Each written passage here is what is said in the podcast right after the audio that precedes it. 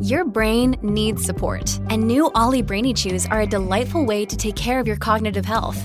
Made with scientifically backed ingredients like Thai ginger, L-theanine, and caffeine, Brainy Chews support healthy brain function and help you find your focus, stay chill, or get energized. Be kind to your mind and get these nootropic chews at olly.com. That's O L L Y.com. These statements have not been evaluated by the Food and Drug Administration. This product is not intended to diagnose, treat, cure, or prevent any disease.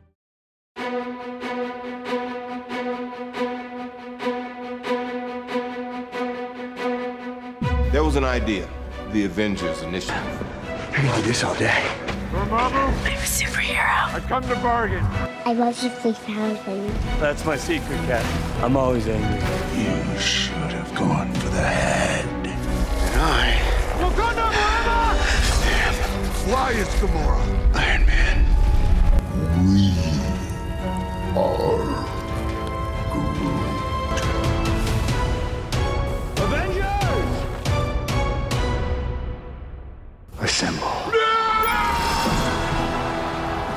Welcome to a brand new episode of Den of Geek Presents Marvel Standom, where we try to give you the deepest possible dives on all the things going on in the MCU, Marvel Comics, and beyond. I'm your host, Den of Geek News and Features Editor Kirsten Howard, and joining me today are Den of Geek TV Editor Alec Bojalad and Den of Geek contributor and terrific pop culture writer Joe George. This episode of Marvel Standom is powered by eBay. More on them in a bit. But first, let's dig into the first episode of Loki Season 2, Ouroboros, where Loki ends up time slipping through the past, present, and the future of the TVA while trying to catch Mobius up on his deadly encounter with He Who Remains. I'll start with you, Alec. What did you think of this first episode? I quite liked it. So we're in that position now where I believe we've all seen a bit more than uh, the average Disney Plus watcher has at this point. So this was actually uh, my my least favorite of the screener bunch that we got. However, what a what a relief to be back in Loki world after what we've seen in, in Marvel for uh, the past few efforts. Uh, I think this first episode really proves that this show is just a cut above the usual uh, Marvel fare. Having two honest to goodness movie stars at the center of it helps. The set design is so goofy and fun. And there's just a lot to like. Uh, maybe aside from a bit of the sci-fi mumbo jumbo that I'm sure we'll talk about later that I found to be unusually confusing for this show, but generally speaking, this is this is a thumbs up. How about you, Joe? What did you think of episode one? Yeah, I'm I'm with Alec on that. I I think I was cooler on the first season of Loki when it was coming out. And I don't know. I mean, our our disappointment with a lot of phase four entries is well documented. And I agree with Alec. It was like, yeah, it's good to be back in Loki world. There there is there is something to it. And and I think I'm gonna be picking nits throughout this episode of Standom, but overall, I want to make clear I think a lot of it really works. It's a lot of fun. It's very energetic. And I know several people who don't get paid to talk about Marvel eh, who have fallen off in phase four who are very excited to come back for Loki. And I think they're going to be satisfied. So, yeah, good stuff. Um, I really liked it. I Oh, thought it good. Was, uh, I thought it was excellent. Um, excellent first episode. Uh, very little about it makes sense, uh, but that I was fine with that. Um, I was really just sort of um, drawn along on the um, just the atmosphere and the performances alone. Had me thinking, well, I, I don't really mind. I'm fine with it. Really, I, I could just watch um, Owen Wilson, Tom Hiddleston, and Ke Ke Huy Quan just just hanging out they don't even have to be in the MCU. If they were just having coffee together, I'd probably watch it every week for an hour. That's that's fine with me. That's that's good enough, honestly. This episode saw the introduction of Ke Huy Quan's Ouroboros, uh, or OB as they call him. Um, he seems like a real delight in this episode, um, and just a, a great addition to Loki overall. Um, how did you find him in episode one, Alec?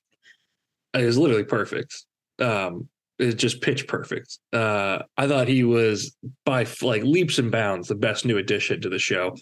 Um, I, I think like they, it it feels fairly clear that they they cast this character pretty much exactly for him. Like it fits him perfectly. Uh, the loopy sense of humor really works. Uh, I, my actual LOL on this episode comes when they do the uh, the whole like uh, I didn't know you could do that in the TVA routine twice, like in the past and present.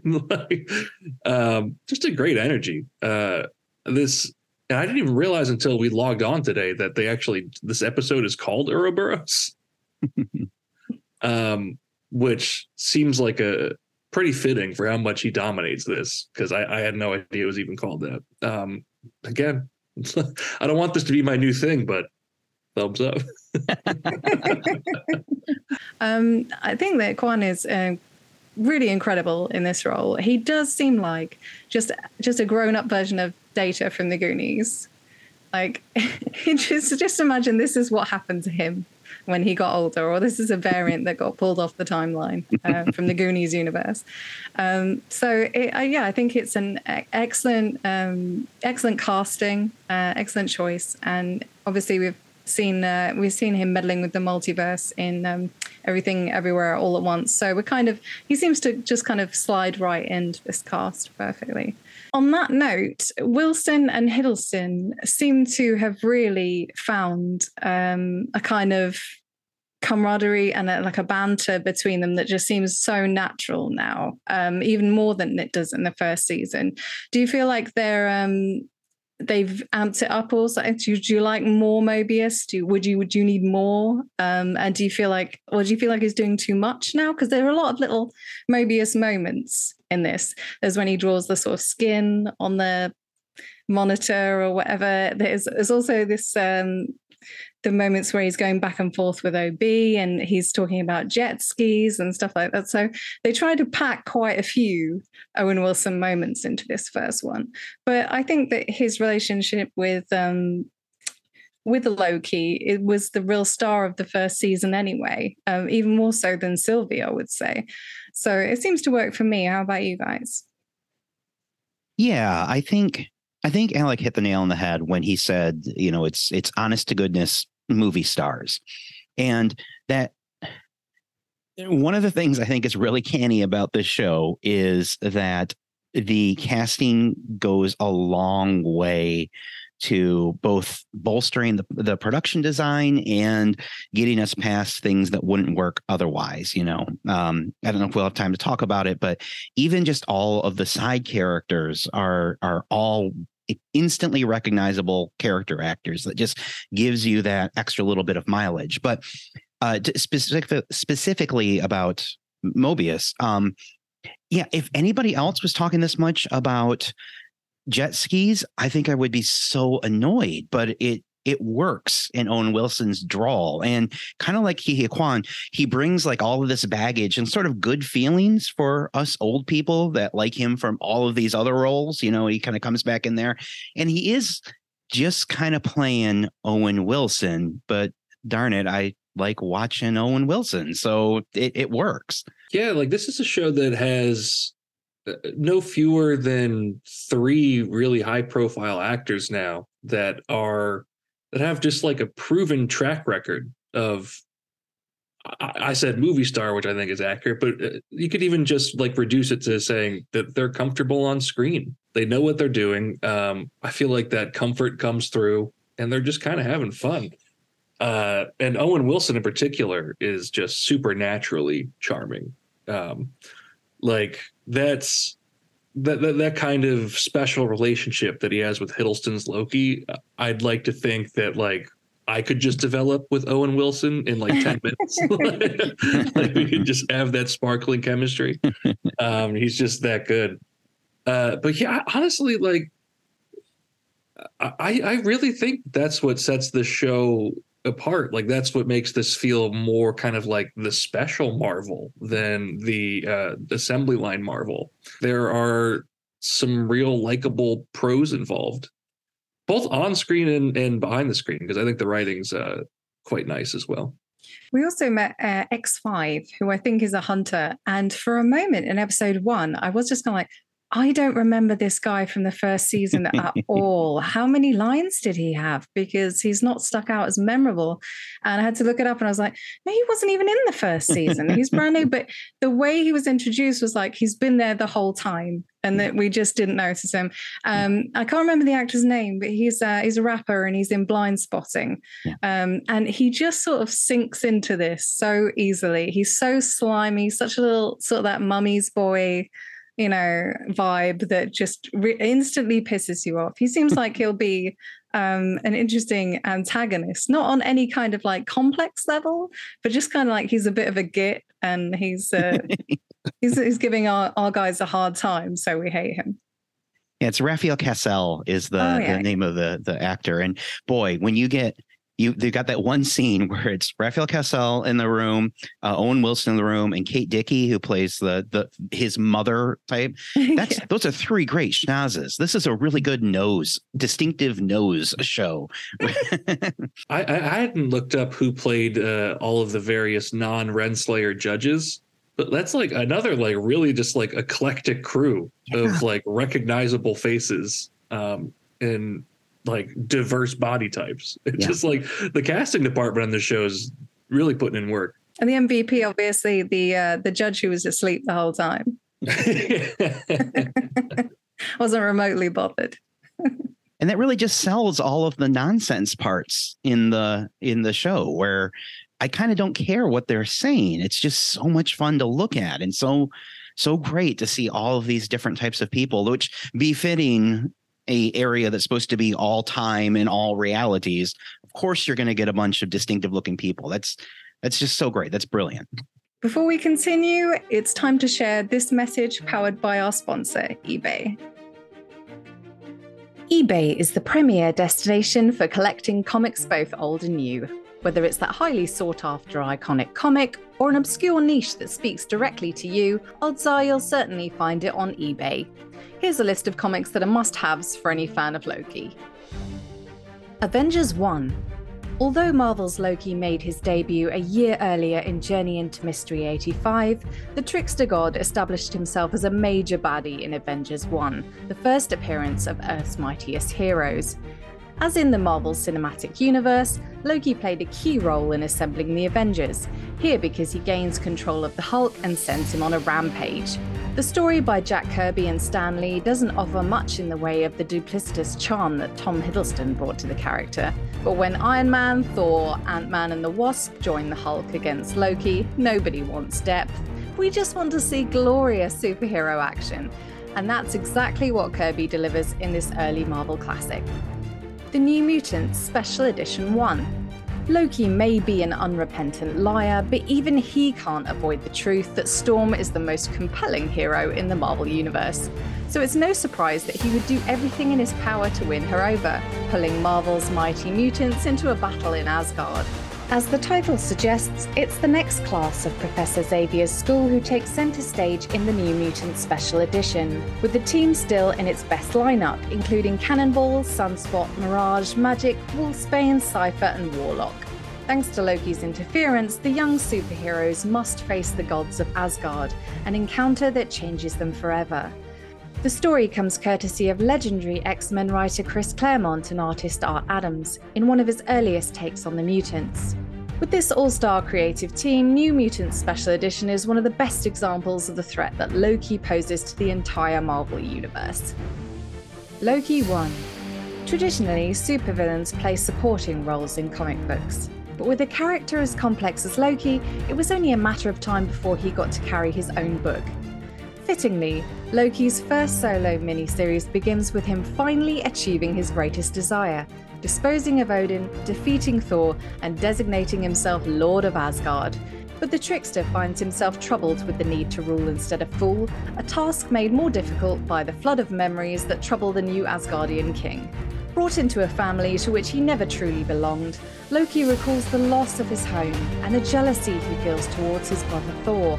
Robert Ribick gives the story an epic feel, washing the story in moody watercolors and varying speech with stylized and common fonts, capturing the titanic battle within and without the book's anti hero.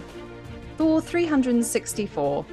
The penultimate episode of Loki Season 1 introduced viewers to one of Laufeyson's most popular variants, Alligator Loki. But comic readers tend to prefer it when Thor joins the animal kingdom, especially at the hands of Loki.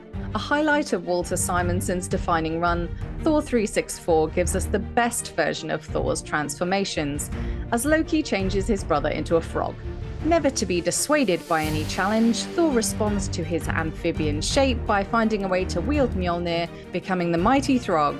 Serving as writer, penciler, and inker, Simonson combined high fantasy and science fiction to make a vision of Asgard that no one but Kirby can match. All sharp angles and action poses, Simonson keeps the stakes of the story high, even when embracing the obvious comedy of the God of Thunder croaking his faux Shakespearean speech. Thor 364 shows readers that Loki is at his most devious when he's being absolutely ridiculous. Young Avengers 1 Loki is the god of tricks, and what greater trick can he pull than becoming a hero? Such is the tension in the second incarnation of the Young Avengers, this time assembled by a teenage Loki. For reasons not immediately apparent, I mean, why would anyone expect a clear answer anyway? Kid Loki recruits Hawkeye, Kate Bishop, Marvel Boy, Hulkling, Wiccan, and Miss America into a team of heroes facing a fantastic foe. Writer Kieron Gillen creates a believable blend of teen talk and cosmic stakes, never forgetting to ground the characters in recognizable emotions, even as they engage in love affairs across the cosmos. Artists Jamie McKelvie and Mike Norton bring a pop art feel to the book, spreading tiny and detailed panels across the page to capture the characters' complicated feelings. Young Avengers 1 grabs the reader's attention and launches them on an exciting adventure with Loki at the helm. Head on over to eBay.com today to start or expand your collection. And now back to the show. Alec, while we were talking about this episode before we came to record today, you had some thoughts on episode one, some immediate reactions.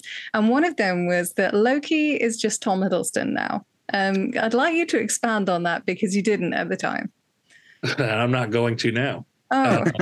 Uh, I just, I, I, first of all, I think it's a good thing that he's just Tom Hiddleston now because Tom Hiddleston, as we've gushed about previously, is just a really compelling, charming actor. I think it's just striking how far this Loki variant has gone away from the traditional Loki path. Like every now and again, like he'll do something like you, they'll remind him that he was tech, he's a villain, and and, uh, and then like he can do magic, and it's just so weird to see like this like James Bond figure just suddenly do magic because he just he just straight up looks and acts like Tom Hiddleston, and he reminds me of his performance um, in uh, the Night Manager. That mm. really good show that like I think only you and I watched. But yeah, he's just so he's so mission focused um, on like saving the world, and he's always wearing like kind of a cool guy outfit. Just seems like Tom Hiddleston doing like a James Bond thing more so than Loki which I'm not necessarily mad about.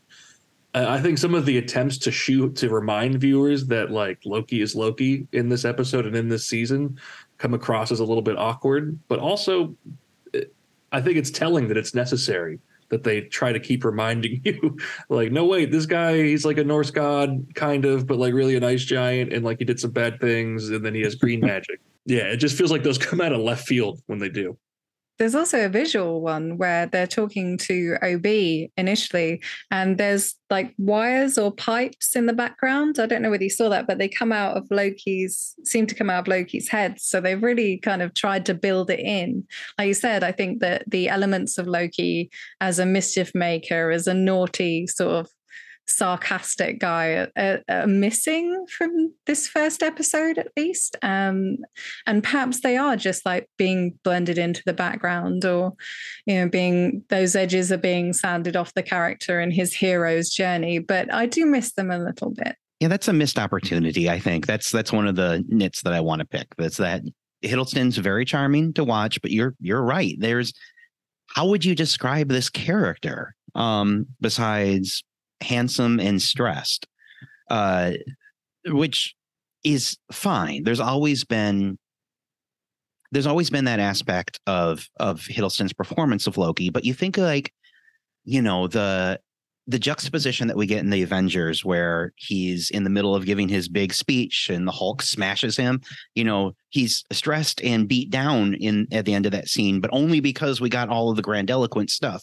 And I'm not saying he needs to be in stasis as a character. I understand that this variant has gone through different experiences than than the other Loki that we're familiar with. It's just I don't feel like they're replacing it enough. And that's kind of the flip side of this really good casting uh, uh, uh, positive that they've casted really well, but they kind of need to because there's not really a character there.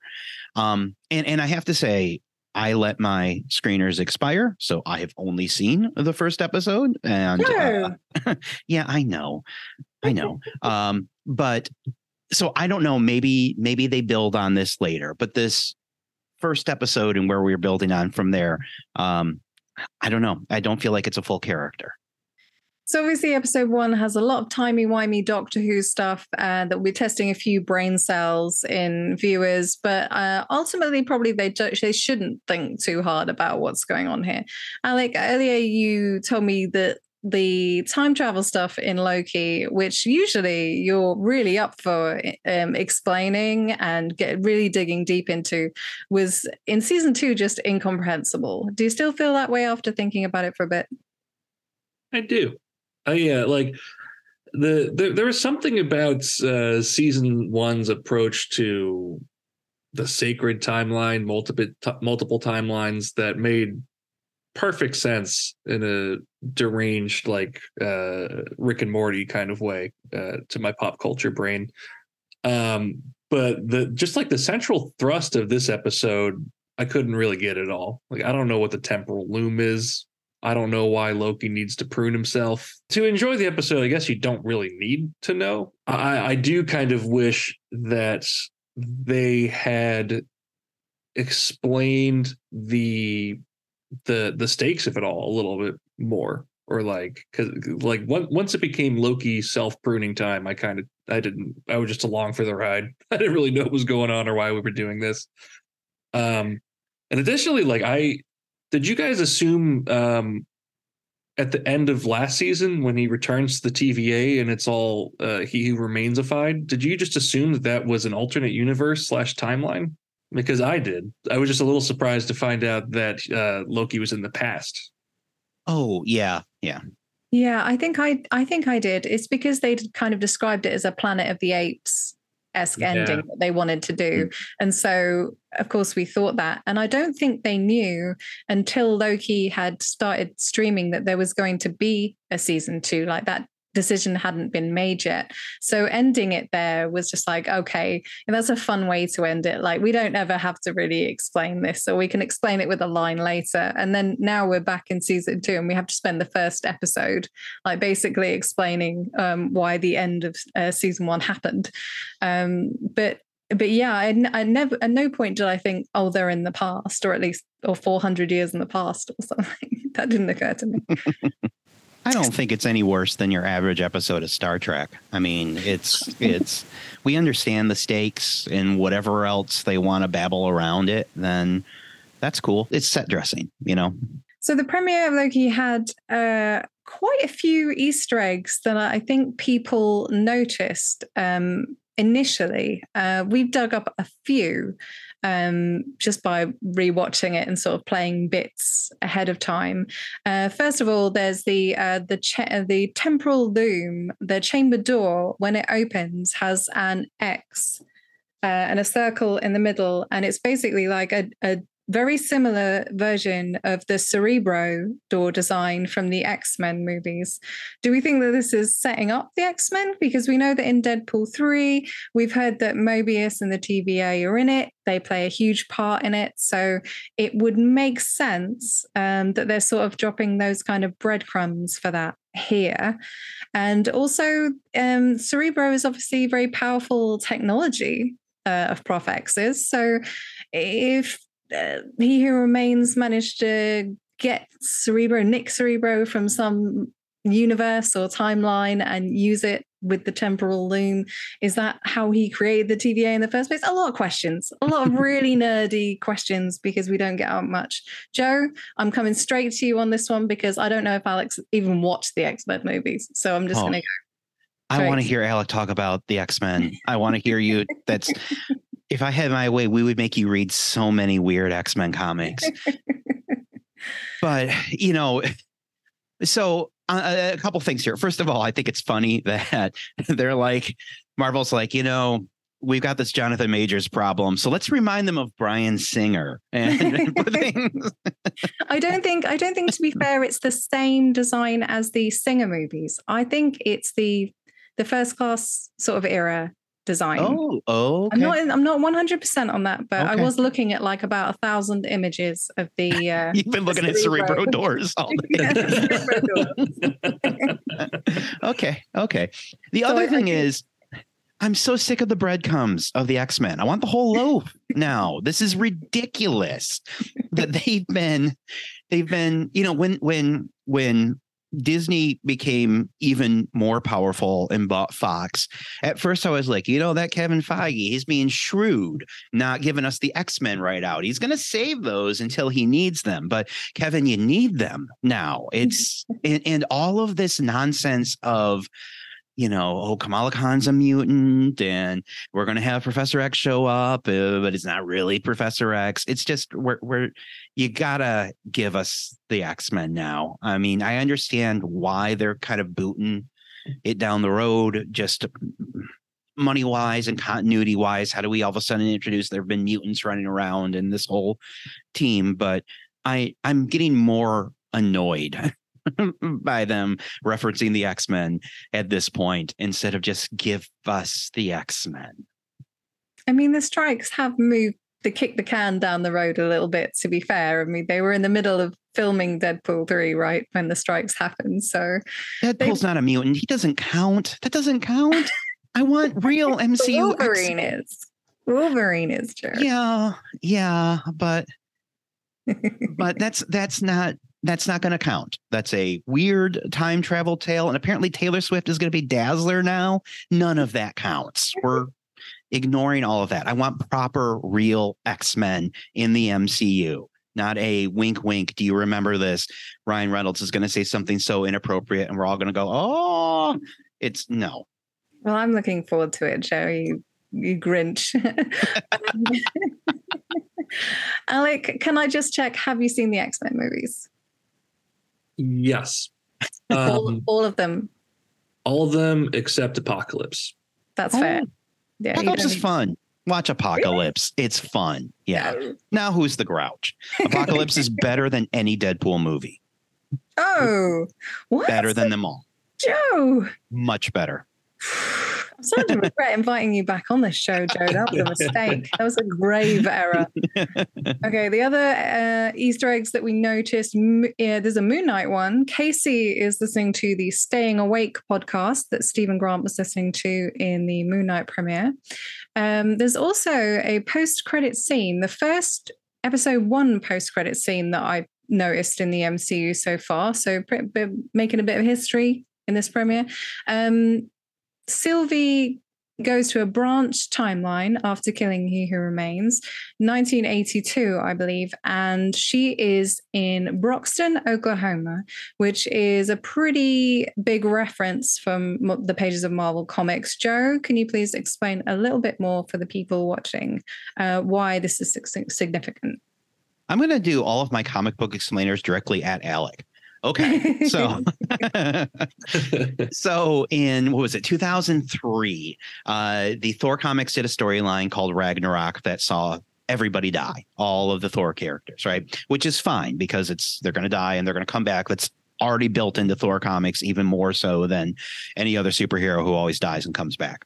But they in the um uh this uh, this series written by J. Michael Straczynski and uh penciled by Oliver Coipel, the uh Asgard begins to manifest in Broxton, Oklahoma, uh, instead of instead of taking place over in Rainbow uh, Bridge land.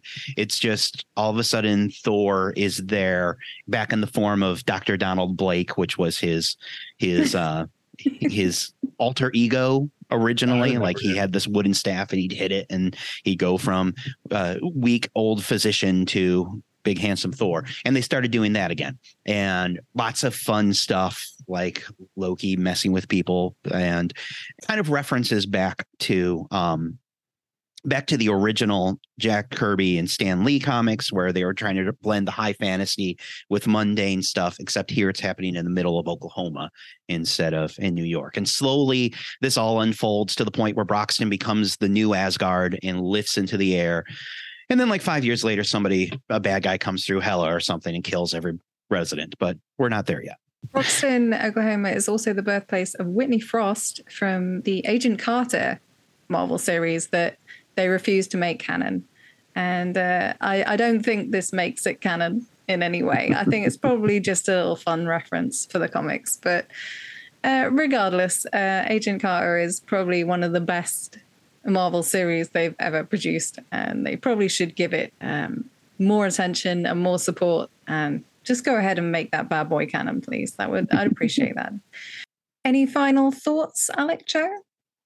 I don't. Uh, I don't think so. I laughed at skin uh, scrawled into the computer. That made me laugh. Really, that was good stuff.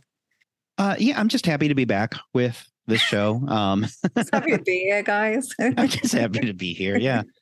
No, it's it's good. It's good to have fun Marvel again. I mean, especially coming off a Secret Invasion where it was such oh, a bummer.